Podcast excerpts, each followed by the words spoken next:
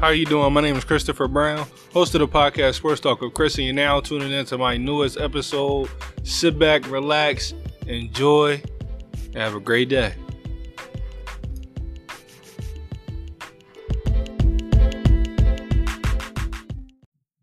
What's up, everybody? You're now tuning into another episode of Sports Talk with Chris. Today I have a special guest with me here, my guy Jesse. Man, how you doing? I'm doing good. How you doing, Chris? Man, I'm doing wonderful. Let the audience know where they can find you at. Uh, you can find me at Jesse Larch on Twitter, J E S S E L A R C H, or you can follow the podcast I host with Brandon After called Garbage into Gold. That's at Garbage into Gold. So pretty easy to find us there. Um, I mean, off season we're trying to get out content regularly. During the season, you can hear from us pretty much every week. So yeah, that's what we're up to. Glad to hear. Glad to hear man. It's always good talking sports with a Philadelphia sports fan. That's the yeah, best time to talk it's sports. a certain type of person to understand it. Uh, people that people from other places kind of. I've talked to some people I know that when I was in college or other places that they kind of look at sports as like, you know, why can't everyone get along? Like when it's Philly sports, is a whole different type of thing. They really have no idea how it goes down in Philly, man. No, not at all. Well, I'm glad you were able to join me. So let's get right into it. Let's talk about our Sixers, man. What do you, what in your mind, what happened against the Hawks? I think part of it was, I mean, I think I think Trae Young was hot. I think he was out of his mind. I think the Sixers kind of slept on them a little bit, gave them a little, didn't give them enough credit for getting to where they got to. Um, I I think we're running dive into these Danny Green comments, but that's one of the things he said too is that, you know, he said that he thinks the Sixers kind of slept on the Hawks a little bit. I think a big part of it was Nate McMillan. Like when the Pacers fired him last year, I had no idea why they would do that because I felt like he was overachieving with that roster in Indiana. And he goes to Atlanta and he just does it again. He brought Atlanta to a whole new level. You know, as much as I love Lloyd Pierce, once he went out of there and Nate McMillan took the reins, it was a whole different team. And I think people looked at them as the team that got hot ahead of the playoffs and didn't look at them as this is who this team is. And I think we found out that that is who the Hawks are. They are a good basketball team. Um, I mean, Trae Young obviously spearheaded it, but you know they they were hurting us all over the place. I mean, they played as a team. They understood their roles. You know, nobody tried to do more than they were supposed to. I think. I mean, they deserve to beat the Sixers. I don't think the Sixers got screwed in any way or got cheated out of a You're win. right on. You're right on that one. Like I think that I think the Hawks did beat them in seven games. I, don't- I I can't really complain about anything. Like you could point at officiating or whatever, but officiating was bad both ways. Like Mm. you know, at the end of the day, the Sixers didn't take advantage when they could have, and that's on them to blame. The Hawks did what they were supposed to do. That's definitely right. The Hawks took care of business. I mean, you know, the, when game one, I, I think it's no such thing as a morale victory in the playoffs. But if I did believe in it, I would kind of consider it to be game one because in the second half we did dominate that game. And I mean, I look at Trae Young, like he, he put up good numbers, you know, twenty nine and ten, but he shot thirty nine percent from the field and thirty two percent from the three point line. So we made life difficult for him. The problem with me is we just let everybody else eat. You know, you see Gallinari doing this thing. You see Bogdanovich doing this thing. You see uh, Kevin Huerter doing this thing. Everybody is able to come in and do their role perfectly. Then when I look at us, it's just like we had no consistent play coming off the bench. You know, I felt like everybody really didn't understand their role outside of Embiid and Curry because Tobias Harris is getting paid $37 million to look like a fourth option.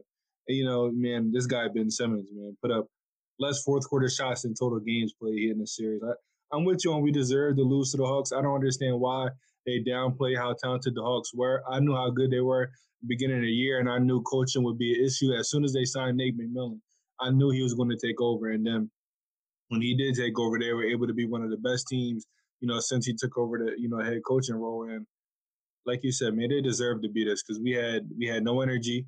Lackadaisical. And the sad thing is, we we dominated four out of the first five games and lost three. Yeah. That's bad. Yeah, they, they they sat on their heels. Like once they got out to those leads, they figured the game was over, and the Hawks weren't going to keep coming. I mean, give credit to the Hawks for keeping their head up, Yes.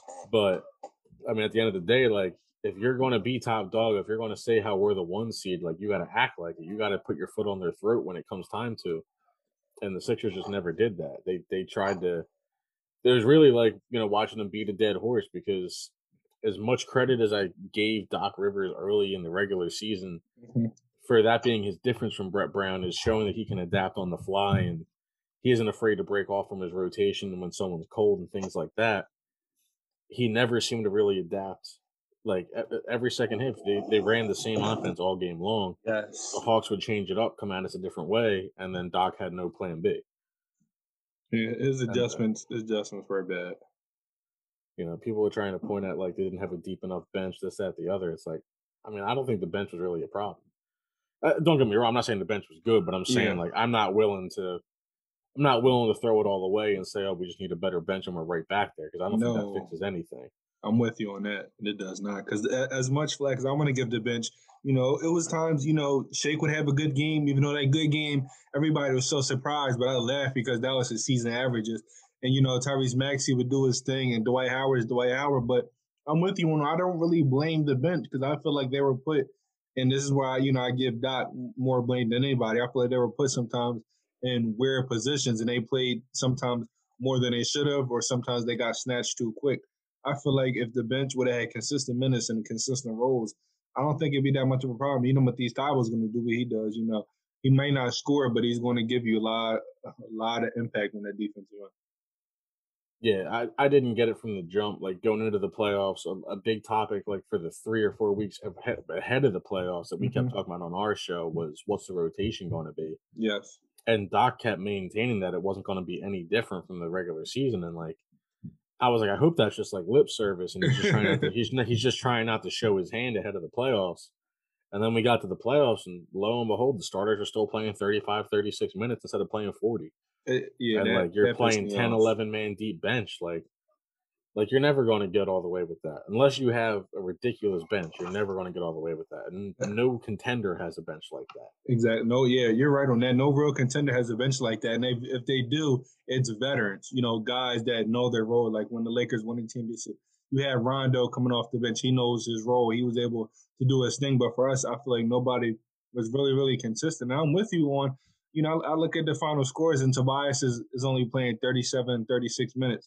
Tobias needs to play more than that. If if Doc out his mouth was calling him the closer, Tobias needs to play closer minutes. Embiid, I understand one ten with the torn meniscus, but I still would like them to see you know thirty eight to forty minutes. You know, but it's just I'm with you. I, I don't understand why the Sixers starters played less than forty minutes.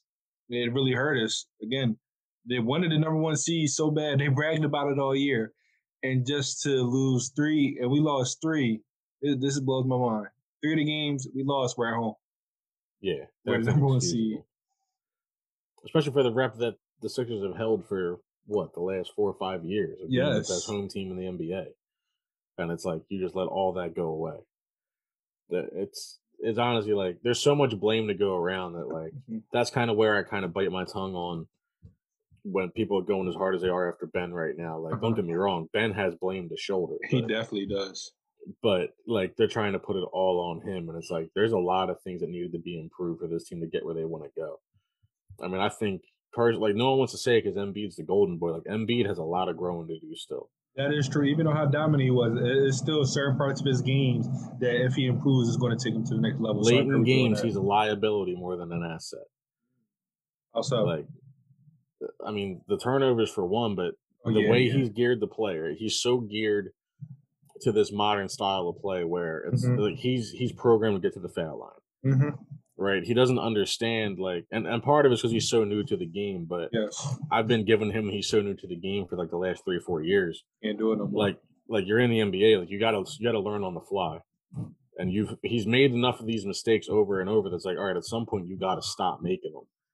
And for me, the big ones are the turnovers. I mean, he had eight turnovers in Game Six, eight in Game Seven. Like, yes, that's bad. Those those were game deciding things. Especially that last one. I remember we gave him.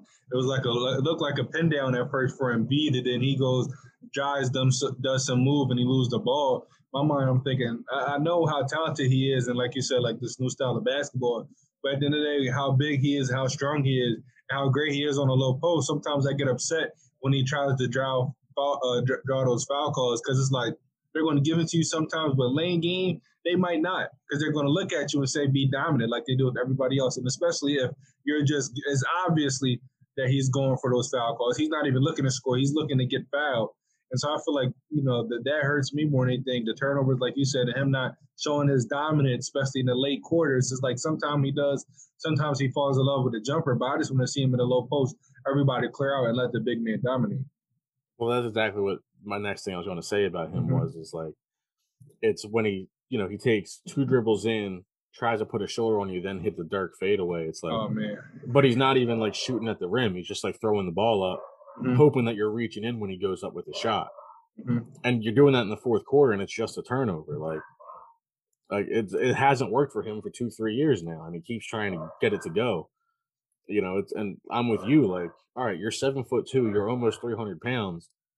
Just put your shoulder into somebody and try to just dunk like because someone's going to get in the way and foul you and you're going to go to the line or you're going to get it and you're going to make the crowd get off their feet exactly and he, like, he i'm with you on that i'm with you so i mean i think like he he wants to get to the foul line which i get because that's kind of his mo but mm-hmm. like you got to understand like you ain't getting that call so stop doing it exactly and I'm with you like you got to understand when you're not getting the call and the call's not you're going, going your way just look to score we know you're 85, 86% free throw shooter, but get the guaranteed two instead of trying to, you know, force, oh, maybe I get these two free throws. Get a guaranteed two, make them value, have a three point opportunity. And yeah, once he starts doing that, I, I hope it's soon because that does need to change ASAP.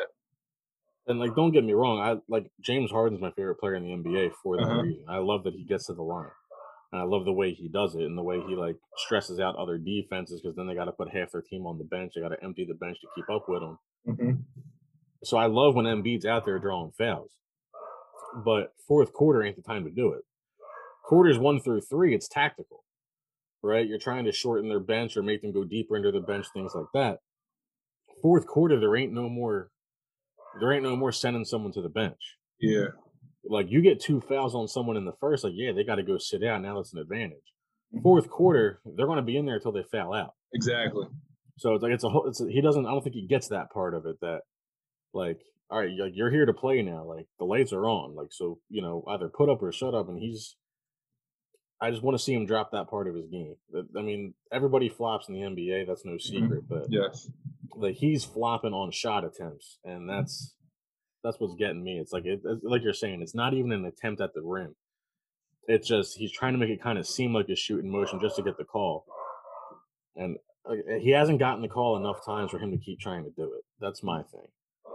I agree with you 100%. Before we move on to the next topic, I just, you know, even though how dominant he was and probably would have won MVP, you know, if he played the entire year, there's still, like you said, certain things of his game he needs to fix. You know, how he plays in the fourth quarter, the turnovers, I look at another one, it's like passing out of a double team. So he got better, but sometimes, you know, because of his tunnel vision and look to score, sometimes he looks to pass, sometimes it's too late, sometimes it's too early. And those three things, I think he works on that.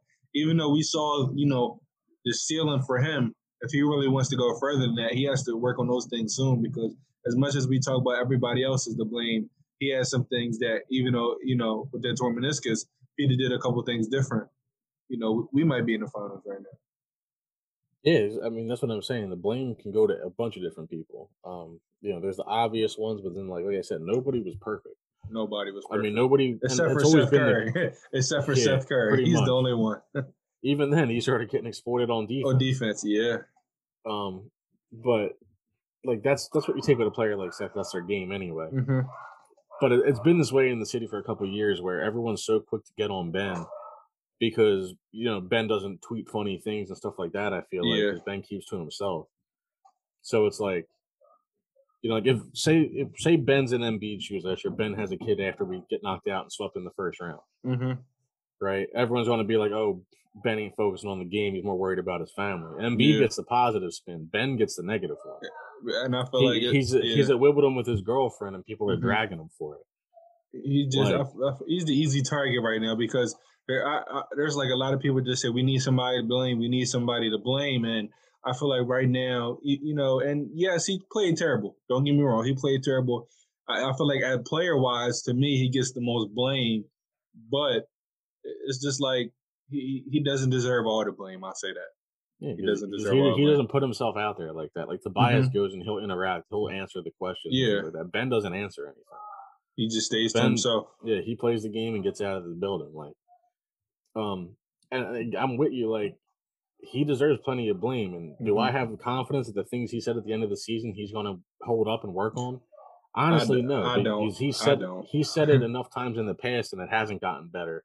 Mm-hmm. That now it's like, all right, fool me once, shame on you. Fool me twice, shame on me. Like, I'm not going to get fooled again. You can come prove me wrong. I'd be happy if you do, but I'm not taking him at his word on this one. So I get that part of it, but like, mm-hmm. come on, the guy just got done playing two, three weeks ago, and he can't go on a date with his girlfriend. Like, yeah, I, I do give him that time. I wish he would have went and played with the national team because I think you know that Australian team could have been very, very good. But you know, like I said, well, if you you know the people that follow me, I have lost all hope and faith. I've been the biggest Ben Simmons fan since he played at Montverde with D'Angelo Russell, and you know I have my reasons on why I lost my faith. But I think that he can get to the spot where we all believe he can. I 100% do because I saw I saw too many times him being dominate. Everybody talks about the jumper. First couple years, he was shooting mid range jumpers in the the offense with no hesitation. So do I think it's all in there?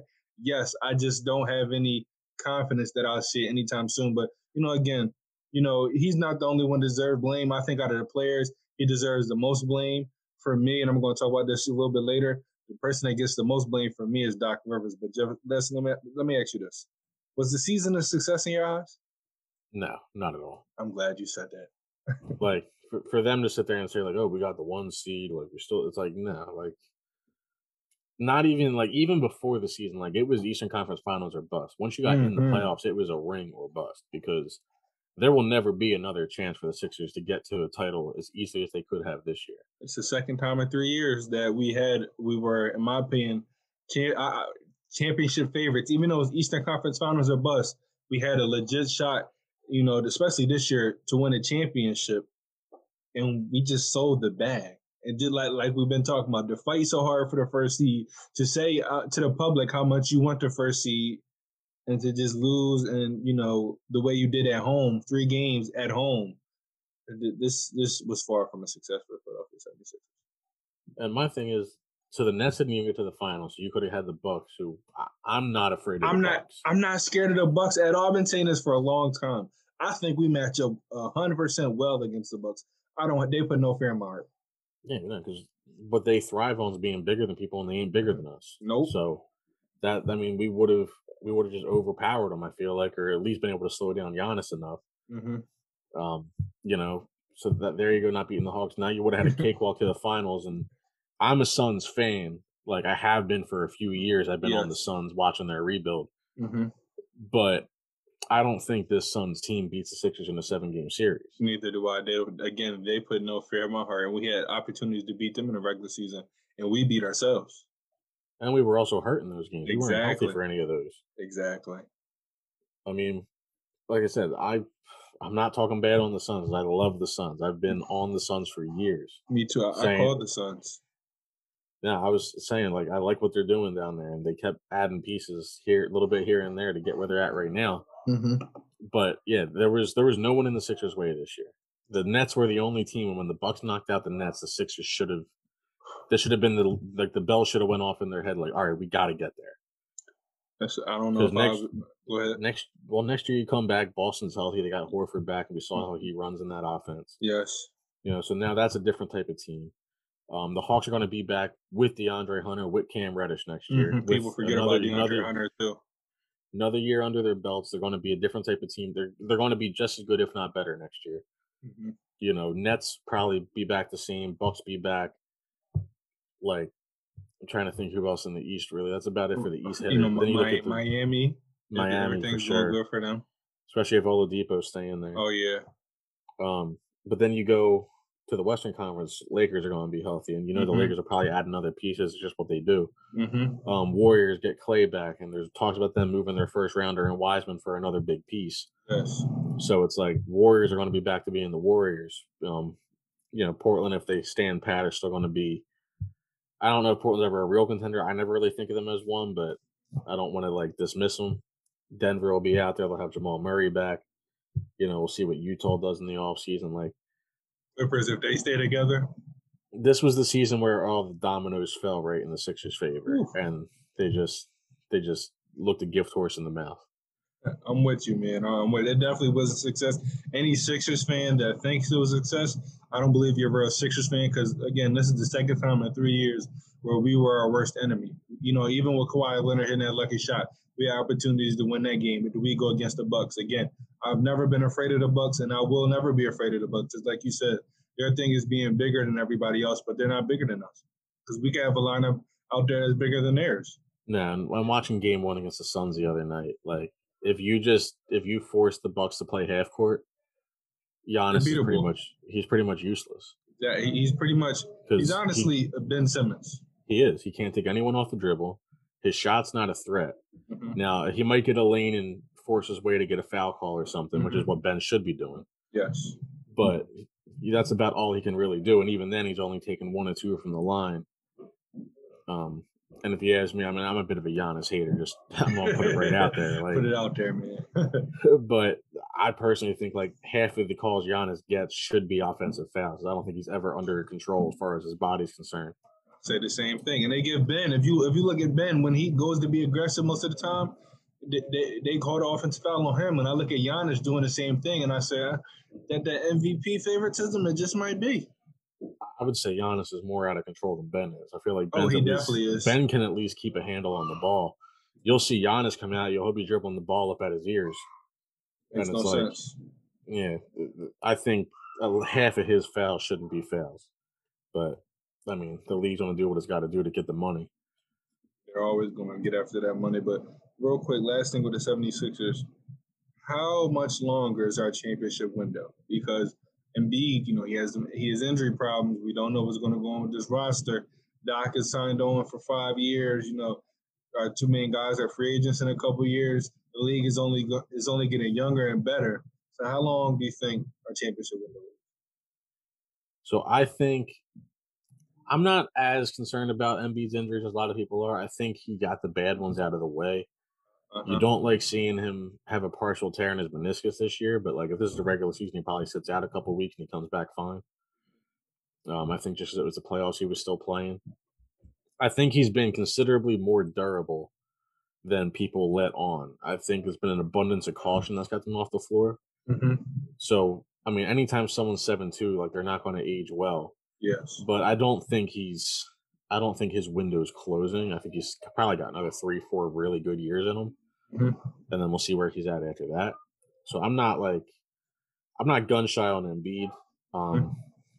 It depends what happens. Honestly, Ben's the key to the whole thing. Like, yes, I love Ben Simmons. I'm rooting for Ben Simmons. I want to see him stay a Sixer, but my gut tells me, like that's that's thinking with my emotions. Like, I Ben Simmons is one of my favorite players to watch. I, yeah. I'm, I really lean heavy towards defensive players and things like that. Um, but I don't think he's going to hit his ceiling in Philadelphia. I mm-hmm. think the only way he gets to that guy you were talking about is if he gets moved somewhere because I think that's going to put the chip back on his shoulder or have a little bit of fu in him that he doesn't have in Philly. Like he's almost comfortable or complacent being the second guy. Yeah, and I, I, think he might need to change the scenery to kind of like get that fire back in him. Mm-hmm. I don't want that to be the case, but like that's just me. Like I said, I want him to be a Sixer for life. But yeah, my gut tells me that's the best thing for him and the Sixers.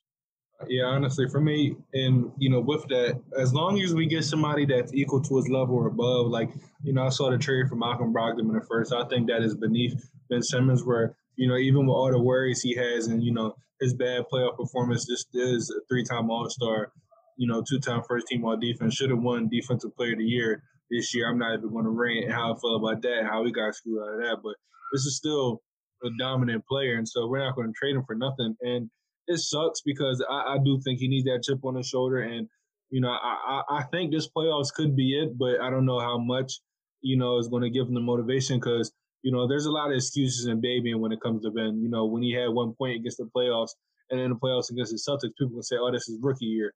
You know he folds against the Raptors, Kawhi hits that shot, they can say, "Oh well, you know."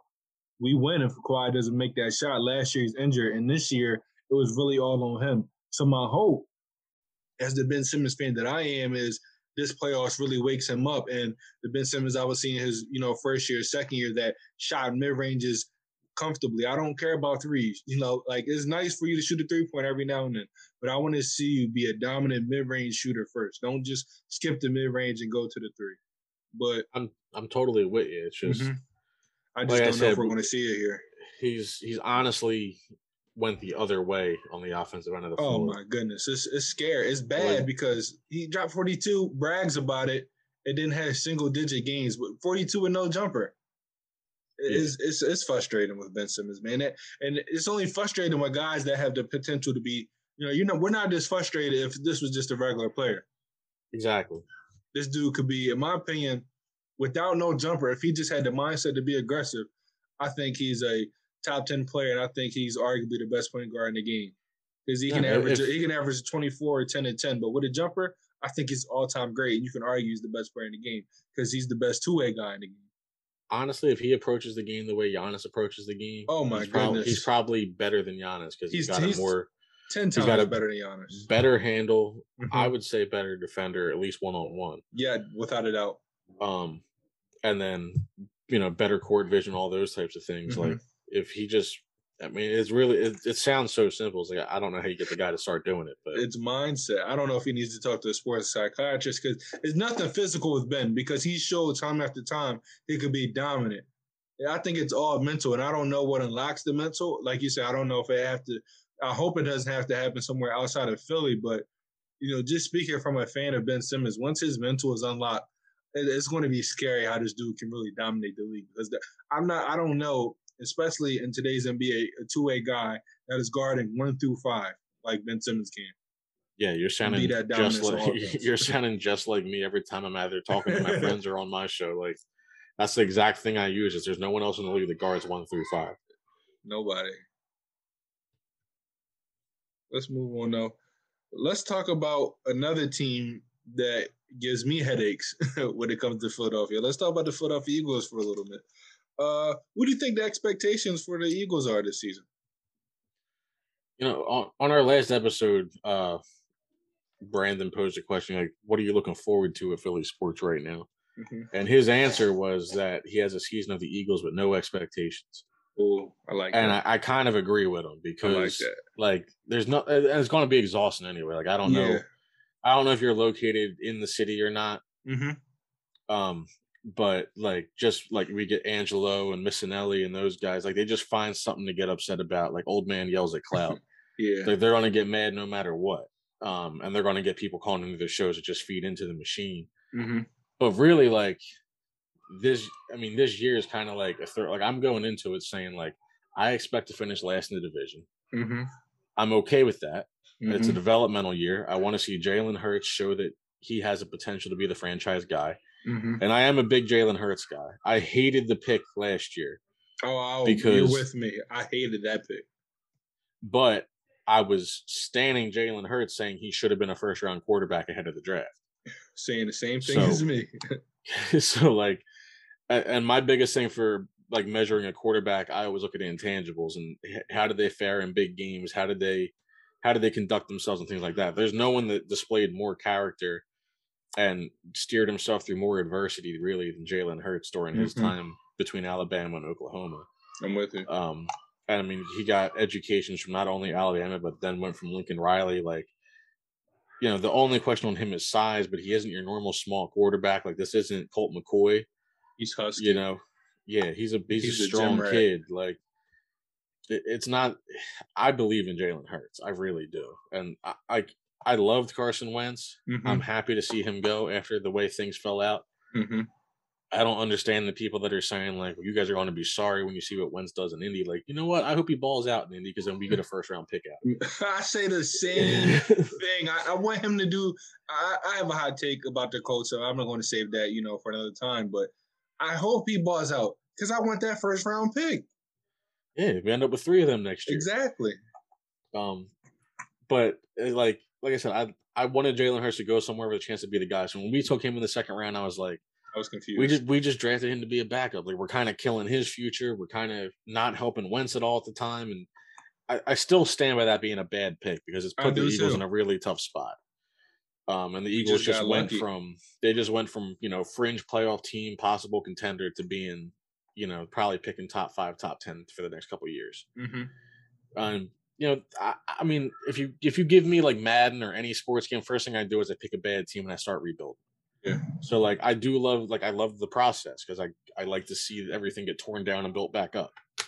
It's just I don't know that that whole type of development thing I enjoy being a part of and getting to watch that. So I'm excited to see how guys progress this year. Mm-hmm. Um, but yeah, not having the pressure that you normally have where it's like an Eagles loss ruins your day. Like that, that ain't gonna happen this year. It's I mean, yeah, I still want to beat like the Cowboys and the Giants and all that, but I ain't gonna be going into games like, you know, when they let me down, I ain't gonna feel let down. It's like, all right, like we weren't supposed to win this game. I'm with you. I like how you said there's really no expectations for me, I just I do want to see, you know, we're to talk about, you know, some players that I want to see just progress. But overall, it's just like be competitive. You know, to don't just go out there and look sorry. I do, however, think I do think we can be better than last year. And looking at the roster right now, depending on if we can add this other quarterback, I mean corner from Pittsburgh, and I look at the division, the division of my eyes had a lot has a lot of question marks. Daniel Jones for me is a huge question mark, even with all the weapons in Saquon the terrible line, you know, that's bad. But I think Daniel so, Jones is a big question mark. Go ahead. So I think I think Gettleman basically he's he's telling uh David Daniel Jones to put his money where his mouth is right now. He has to. He's saying, "Look, your contract's coming up. Here, I'm giving you everything you can possibly want." All out. You know, and it's funny because everyone was ripping Gettleman his first year in New York for that draft. Uh-huh. It's like Giants had one of the best drafts this year. Yeah, they did their They thing. filled. They filled like every single hole they had. They did their thing. Um, and that's part of the problem too. Is like, like I'm a big Howie out guy. I don't know where you stand. Oh, oh, Howie! I wanted Howie gone. Um, every single year, every day, you would hear me every episode about the Eagles. I'm just saying, please fire Howie. Please, like we were, you know, going into the off season. I said, okay, everybody's probably going to go, but I want to see it in this order: Howie, Doug, then Wentz. I had a feeling Howie wouldn't go, but I want him going first. Uh, for me, he, he has to get mm. most of the blame. I don't understand this, how people don't blame him. I said this to my roommate the other day. I was like, my biggest thing with the Howie thing right now is like, he does not seem like a guy that thinks he's on the hot seat. Oh man. And that's what's bothering me is like, because if he doesn't think he is, then he probably isn't. Because him and Lurie are, they would like, know. Yeah, they would. Like, so I think he knows he has some leash still, and it's like you know, like getting rid of Chip gave him some time to go play. Getting mm-hmm. rid of Doug's on give him and getting rid of Carson, basically saying we're going full rebuild. Yeah. Now he gets like the excuse to rebuild for two or three years, which is and sad. Like, he's been with the team for. I think he's been a part of the front office since like the early 2000s, which blows my mind. It, it really blows my like mind. Like if you well. if you actually go on like his his page and see his first job with the Eagles, he started with the team in like 03, 04 and he's still here. It might have been after role. 04. It might have been like 08, but he's been um, here a long yeah, time. He's, he's been here way longer than he has any right to be. Which the, there's some type of there's got to be some. And I'm not I'm not trying to be like conspiracy theory type mm-hmm. thing. It's just like saying what I'm seeing. Like there's got to be something between him and Jeff Lurie. That they have some type of understanding. I'm with you. Yeah, for him to for him to climb to the top the way he has and just seem to have immunity I mean, what is he went through Andy, through Chip. This is his fourth head coach. And it's been the same thing with him. I look at it, it's like, and this is why like I'm how scared. many how many GMs in the NFL get four head coaches in any sport? Get not a lot coaches. unless you have a proven track record of success. And outside of this championship, what success has he really had as a GM? No, I think as far as like the, about what the point I was making before I went yeah. on this tangent was the Giants drafted really well this year. Great. Cowboys seem to get a steal in the draft every couple years. Yep. Every year they seem to they, they get a good first round pick who hits, mm-hmm. and then their their secondary picks tend to be like decent enough that you uh-huh. don't really complain about it. The Redskins have been one of the best drafting teams. Sorry, the Washington football team have been one of the best drafting teams in the NFL. Mm-hmm. For like the past three years, like I get really into the draft. I like chronicle every team's picking oh, I, all I that. Too the Redskins, or I keep saying the Redskins, the Washington football team, Washington keeps ending up with like the best player available every time they pick. Like the mm-hmm. way I build my board is I take big boards from like Jeremiah, from yeah. Tankathon, CBS, Pro Football Network, Pro Football Focus, like every big board I can find, I throw it all into a spreadsheet and I mm-hmm. average off all the players' rankings to kind of get like a consensus board. Washington doesn't miss. They always they always get a guy that fills their need. They always seem to get the guy who's like the riser before the draft. Like they got Mhm. Montez Sweat the year he took off right before the draft. Yeah. They got Jamin Davis this year, and he's his stock was flying right before the draft. Like hmm they swoop it on these guys at the right time, and it's like Jamin Davis at 17 ain't really like don't feel like a stretch. You know, like maybe he comes in and he ends up making that pick work, and Mhm. that their defense is scary. It is. um, and then even bringing in Fitzpatrick for one year, I don't hate that because I mean the guys, you know, he's going to come in and throw the ball, and they're giving him things to throw to. Exactly. Terry. Scary Terry. Well, you bring in Curtis Samuel, you already got Gibson, like. It's a nasty little group. They, they got options on that offense. I, personally, I think Washington might win that win the division. I, think they're still I, the favorite. I think they've built. I- think they've built the best team. I think they have the best coach. I think Mhm. Ron Rivera did show last year that, you know, whatever fell apart in Carolina wasn't on him. I think their time just kind of ran out. hmm Same thing with Andy and Philly. Like Andy and Philly, his time was just up. He'd been here Yeah. long enough. He did all he could do. He had to move on. hmm Um, I think it's the same thing with Ron Rivera down in Washington, and I think he's he's got the pulse of that team in the right spot. Yes. You know, that's something to be said. I mean, I don't know how you feel. Like people, this is totally going off the wall right here. Oh, we're good. Um, but like Dan Campbell out in Detroit, Uh huh. people are ragging on him for that press conference about the kneecaps and all. Yeah. I guarantee you, the players loved that. I'm an athlete, and if my coach and and I had coaches that came out and that were nuts, but the inspiration that gives you, like when people like I, I think people that really don't know sports and, and you know aren't athletes, when they hear you know somebody say they'll run through a wall for their coach, they laugh and they say "Ah, that's a real feeling. I I, I want to I want to run it into a Mack truck. Um, one of my coaches gave me the most inspiration inspirational speech before a big time game, homecoming game, and I I wanted to run through the goalpost. And what he did was hella inspirational. And I mean, I saw because I, I, you know, I was watching like the Pat McAfee show. McAfee Yeah. was in love with the guy, Oh yeah, and for I good love- reason because McAfee was a player. exactly. You know, it's a different type of mindset. There's a reason Deuce Staley went from the Eagles to be on Dan Campbell's staff. And I wish he didn't have to leave us. Me too. I mean, look, I wanted to give him the job because I think Mhm. he's paid his dues and he earned that shot. Where the Eagles are at right now, they're not really like missing anything if they don't get the right coach. Because I really, I mean, I hope it works out. Nick Sirianni's I here like him. four or five years from now, but like odds are he probably won't be here four or five years from now. Mm-hmm. Just the way things are set up here, I don't think it's a situation that's going to really let him succeed unless he ends up being extraordinary. Mm-hmm. Um, but for Deuce to leave the situation here in Philly and to go to an arguably worse situation in Detroit to be on Mhm. Dan Campbell's staff, a first time head coach, who, and if I'm not mistaken, he never played with Dan Campbell either. Like, I don't think their careers ever crossed paths because I think Dan Campbell played for Houston and New Orleans mainly. I don't think they ever crossed paths in Philly or Pittsburgh where Deuce was at. So like it's not like it's a guy that he has prior history with that he gave a call to. Mhm. So Deuce clearly was impressed, and Deuce is a former player. You look at that coaching staff; it's a lot of former players out there in Detroit. Yeah. Um, and I, I remember when that first happened, I tweeted something. I forget what someone said back to me. It was basically saying like, "You don't like you don't think this guy's a clown," Mm-hmm. and I was like, "You know, he might not end up getting wins, but he's going to actually be the guy that changes the culture in Detroit." Exactly. Yeah. People don't understand how sometimes changing the culture for the first year or two could be more important than winning games. And you talk about good draft classes. Detroit knocked the draft out of the park this year. They did. They definitely did. But that's what I'm kind of saying is like you get a guy like Ron Rivera who's an old school guy, like that still plays. Like guys still respond to that. Yes, they do. You know, everybody wants a Sean McVay. It's like I guarantee you, like the guys on the like Aaron Donald's probably tired of hearing about Sean McVay. Mm-hmm. He probably sits in the film room or something and hears Sean McVay go on his X's and O's talks, and he's probably bored to tears. like, and that's not in like a derogatory way. It's just like uh-huh. You know, some guys they they don't want to. You have to be able to go and look at the film and know your playbook and things like that. But there's another part to the game. There is that character. Like there's a reason we remember like the Legion of Boom, or we remember guys like, you know, like Deion Sanders or Randy Moss or T.O. because there's a certain swagger you have to have that takes you from good to great. Mm-hmm. And like I, I do think a lot of that can start with your coach. You know, I Oh, think emotion's a big part of the that game. You know, you get a robotic type coach, I don't think it works out. You get an emotional coach, I think it. And that's what Doug was so good at. Doug knew how to control the room. He, I don't Yeah. think Doug.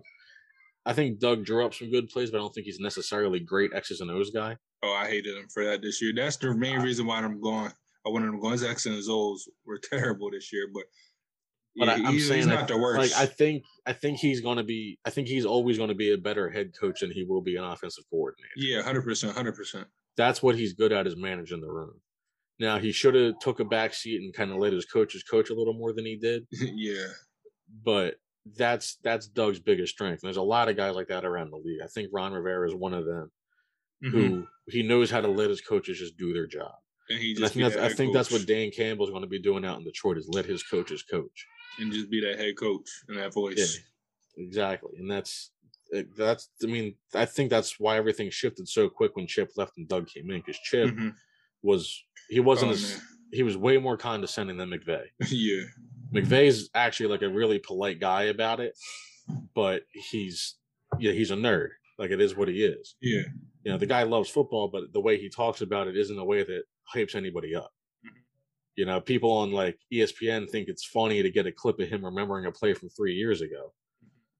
But like I guarantee you his offensive tackle doesn't give a shit. So he does. He does. I'm That's the truth. to, like uh, that's just I'm yeah, I'm sorry to do. I know we talked about beforehand. I'm trying to temper myself a little bit. We're good. We're good. Um, but I mean, I know I'm kind of rambling here, but I do feel strongly about that. That there's a lot to be said for an old school type of guy. Like I don't know if you if you track hockey at all, but John Tortorella in the NHL, a lot of guys kind of want John Tortorella out of the game. But he's an old school coach. He yells at guys. You know, he gets fired up. He says what's on his mind, and every time he goes to a new team. They always turn around. They always end up in the playoffs. They always end up doing big things or doing more than they're supposed to do. Like you do need that person to kind of be the gas on the fire sometimes. Like You know, experience sometimes too. People under, underestimate that. They will look how smart somebody is, but not understand it. you got a lot of experience and you know what you're doing and the way you're doing it. You got to get credit for that. And a lot of people, you know, they're back and forth, like you were saying. But we talk about you know Ron Rivera and those type of coaches. They're successful for a reason. They're wanted for a reason.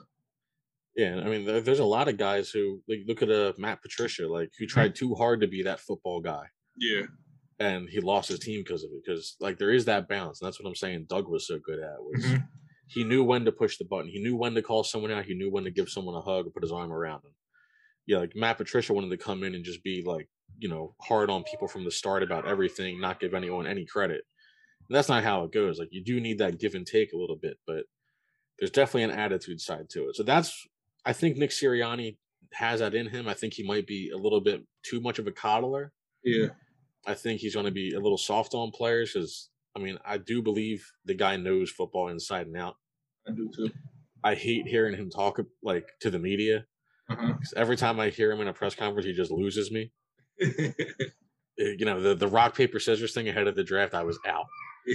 that, that, that, that turned me off on him so bad that he thought someone wanting to beat him in rock paper scissors was going to matter if they were going to be a good player or not. Um, but you know, you see him talk like when he what was the one press conference he had where they started talking about receivers and he got all excited and stuff like that. Like I think people want to see that. I think the guys playing for him respect that. yeah, Um, now he's got a lot to prove this year. So I do like the coaching staff they've put together. me too. I, I think they it. brought in a lot of the right people, a lot of guys that have things to prove, and a lot of guys that have already proven enough to show that they can keep on doing it. Um, so I, I do think it's going to be a fun year to watch how guys develop, like you were saying, to bring it back to where we started at. Um, but yeah, my expectations for the season aren't high. I'm I'm hoping they exceed my expectations because you know it's always nice to win, but for me, this is going to be a year just kind of let's see how we look week one, let's see how we look in week 17 or week 18, whatever it is this year. And I have to work on that myself personally because I get so invested with the Eagles, and I look at them, and I have to try not to be so optimistic. And like I was saying earlier, I look at the division. It's like you know, the Washington for me are the favorites, but everybody else, and even Washington, you could say everybody in the division has some question marks. And I like Nick Sirianni. I like what he did with the Colts. I love our OC from the Chargers. You know, and I like what we did in the draft, adding some depth in our offensive line. And a lot of people, you know, they want to blame Wentz is fine, but we did have 14 different starting lineups, offensive lineups, uh, offensive line units in 16 games, which is unheard Yeah. of. So I think you know with that, with, with bringing in DeVonta Smith, I don't want to. I don't want to have high expectations. I like how you said it, and I need to adapt this where I have no expectations. But I do feel like we're we should be better than last season, and I do feel like we do have a chance to make the playoffs. But I'm not going to be totally devastated if we end up going eight and nine or nine eight and just missing the playoffs. As long as we improve, especially our young guys, or as long as our young guys and I see improvement from them, for me, that's a win-win season. And as long as Carson Wentz and those Colts to do fine, so we get three first-round picks, and you know we're going to we're going to talk about one day how bad of a drafter Howie is, but I hope I hope he doesn't mess up three first-round picks. That's tough to mess up three first-round picks. Yeah, I think they made a big mis. They made a big mistake letting uh, what's his name, John Dorsey leave. Mm-hmm. Like they had him as an advisor. He, they should have hired him as an assistant or something immediately because mm-hmm. that guy knows how to make his picks. Exactly. And he's done it. He's done it everywhere he's gone. Um, yeah, I mean, like I said, I'm a Suns fan outside yeah. of the Sixers and the NBA. I'm a Browns fan outside of the Eagles and football, and that, uh-huh. that's just like some weird thing from being a kid and playing like NFL 2K4.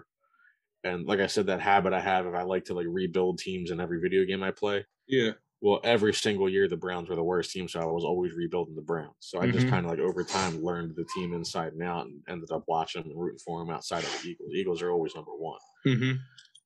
But, uh, so, like watching what John Dorsey did with the Browns and how he kind of he fixed the team nobody could fix Ooh, by drafting smart, you know, and that was a guy that when I heard he was kind of talking to the Eagles, I was like, they they better not met, like don't even like don't play hard to get with this guy. Go get him because I think he's proven himself enough that he knows how to spot talent. Um, and how we losing like the Jets draft this year. Yeah, I love the Jets draft this year. Mm-hmm. Um, I didn't necessarily love our draft. I don't think our draft was bad. It wasn't, and I'm with you on that. It wasn't the best. I, I think I don't. I'm not giving him credit for that DeVonta Smith pick because that's a no brainer. Okay, any. Well, that's the thing. If he didn't make that pick, that would have been a serious issue because that one was. Oh, I would have protested outside of. I would have protested until he got fired. So he he made that pick, and I think people are like giving him credit. And I mean, it is Howie, so I guess we have to give him credit for because he always passes up on receivers. Now that I think about it, he always I, passes I took, up on I, receivers. I took issue with the Landon Dickerson pick. Yeah, and, I, and I, I, was back and forth with that. I'm with you though so I get the upside of the pick, but I he had three knee, three knee or three ankle surgeries in four years at Alabama. That's tough for an line, that's tough. and he's already he's six six, like he's a big boy. Uh huh. You know, it isn't like he's just had like someone rolled up on him. Like he's that ain't gonna get better with age. Yeah. Like he he might come in and be great, but he ain't gonna have a long window. I don't think. Yeah, he's definitely um, not gonna have a long career. I hope and like, he does. And, and, I feel bad saying it because everything like he seems like a great kid, like great uh-huh. guy.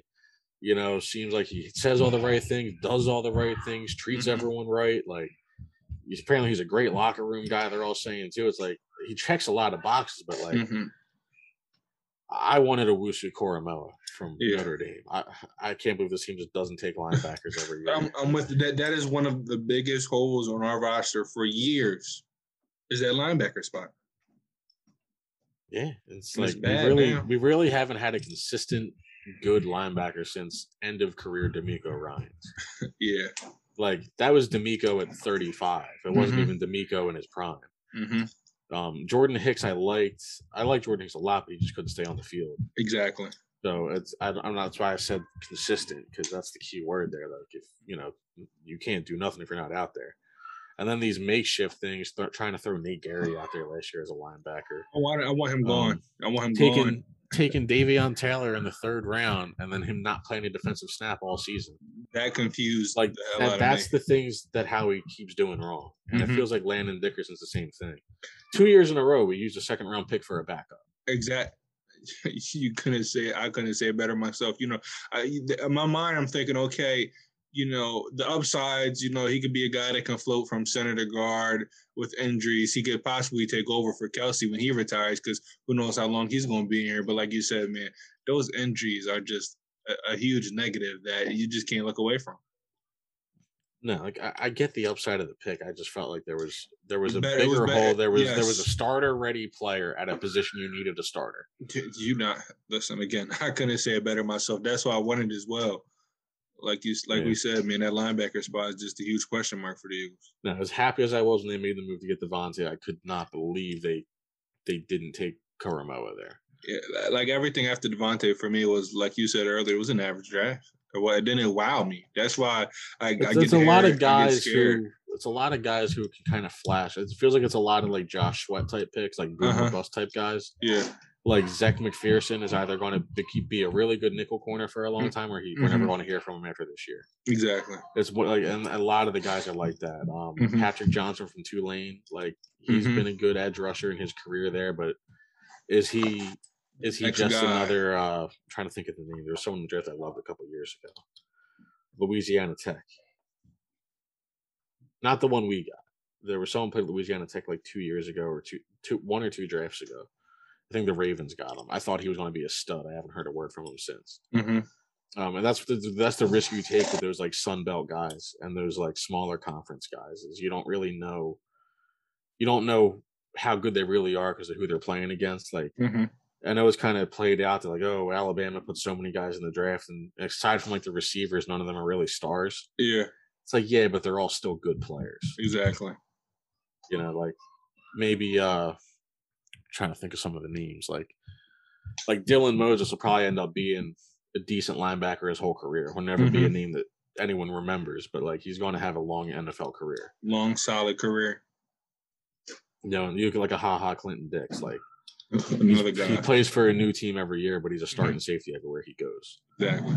You know, it's like he might not be a superstar, but they're good players. So there's something to be said for taking those guys from the Power Five conferences, like the Jacoby Stevens pick. I'm an LSU fan anyway, but the Jacoby Stevens pick, I do like that because I think when you're getting to the later parts of the draft, I, I don't even fault them. You're looking for those diamonds in the rough, or you're looking for those guys that can at least come in and be serviceable.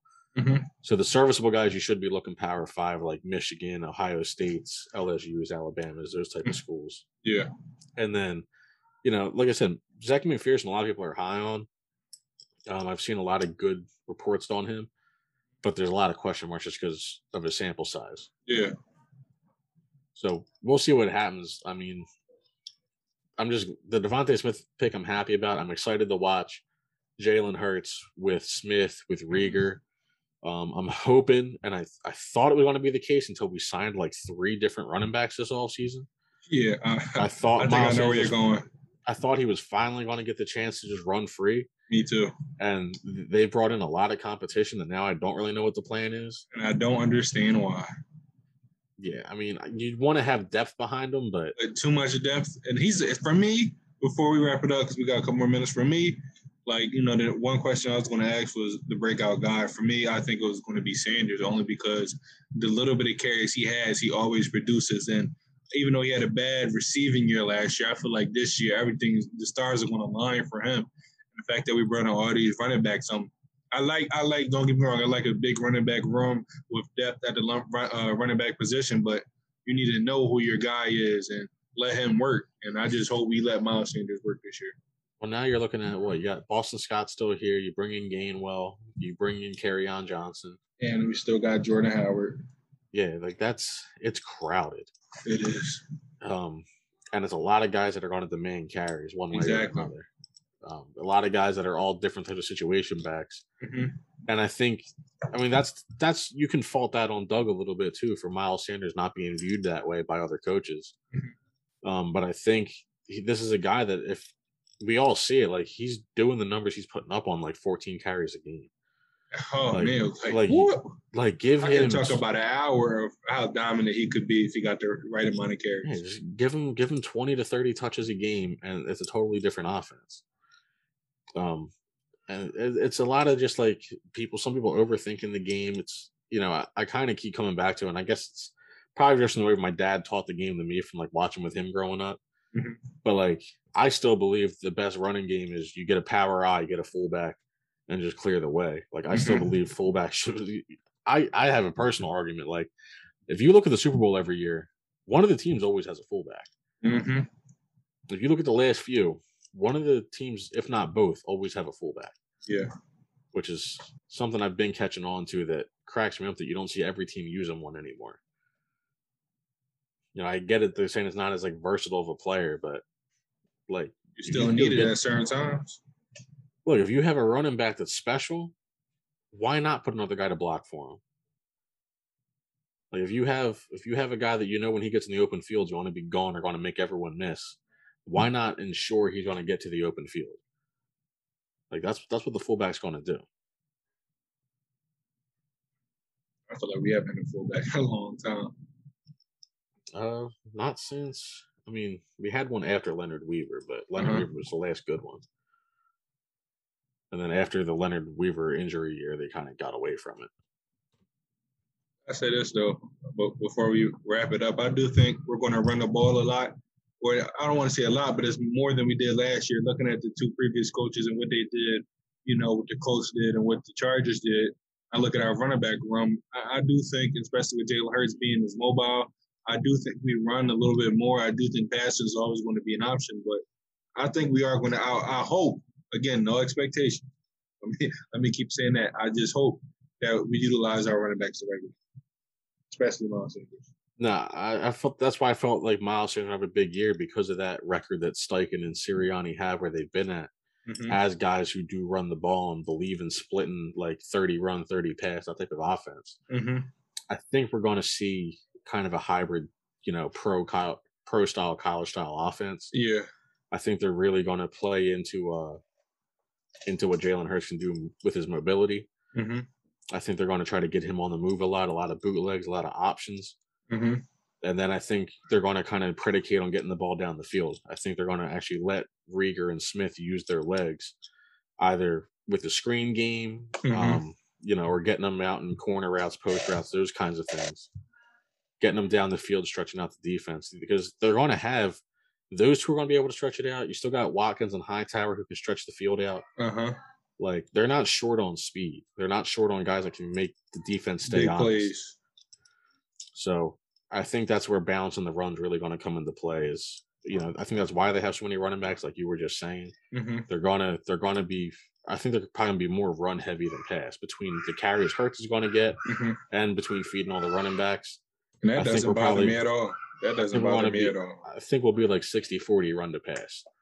but what, what that's going to end up doing is you're going to end up seeing, you know, the defense compress and then mm-hmm. a Smith or a Reagor get the ball. You know, they're running a 10 yard route, but now that 10 yard route where they get the ball at, the safety's playing five yards up. So they get the ball, they're already gone. Mm-hmm. You know, it's, it's going to open up a lot of things that we didn't see last year. Last year's offense was terrible. It was like the last year. Chip, it was it was like the last year at Chip Kelly. Like everyone knew what was coming, even us watching at home. Mm-hmm. It's like I don't claim to be someone that like I don't watch a lot of film. I'm yeah. I kind of watch the game and I understand like the philosophies of what you're trying to do strategically, but I couldn't tell you like, oh, they're running this set, they're running that set. I don't know it that deep. Mm-hmm. But it was like the last year of Chip Kelly. Like you knew exactly what play was coming every time. You knew DeSean Jackson was going to catch the screen and they were going to snuff it out and it was like that last year. Like I, if I never see another tight end screen again, I'll be happy. the amount oh, of tight man. end screens Doug Pederson ran, like with two tight ends, that that is not their game. Mm-hmm. Like maybe if you had a Travis Kelce or like a Darren Waller type, I could see it, but Zach Ertz ain't a breakaway guy, and nope. Dallas Goedert's like you want to get Dallas Goedert over the middle to punish somebody. You don't want yeah. him to get the ball right where the linebacker can grab him definitely with you on that. But that that's a wrap for today's episode. I just want to thank you again for joining me. It was great. We definitely got to do another one. Please tell everybody again where they can find you at. Uh, you can find me, myself, on Twitter at Jesse Larch, J E S S E L A R C H. And you can find uh, our podcast, uh, the the Twitter for our podcast at Garbage into Gold just like it sounds. You know, all Sixers all the time. Mm-hmm. Um, covering some other NBA stuff. We'll be having some draft stuff coming up once now the Sixers are out. Mm-hmm. You know, we have a couple guests we like to have on to kind of talk draft for us. We had Matt Babcock from uh, CBS last year come on with us. Mm-hmm. Gave us a lot of good insight ahead of the draft. So we'll be having that coming in the pipeline. Definitely looking forward to it. Again, thank you for joining me. We definitely have to do, you know, this again. And that's a wrap for today's episode. Everybody have a great rest of the day and peace out.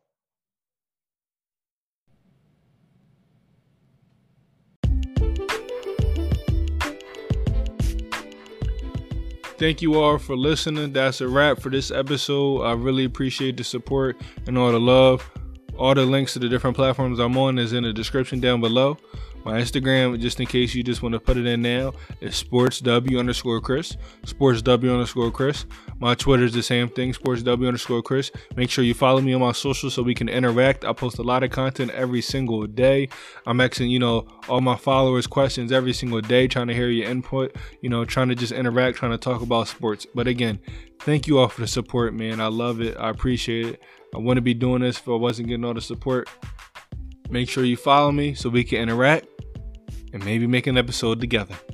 Have a good rest of the day and peace out.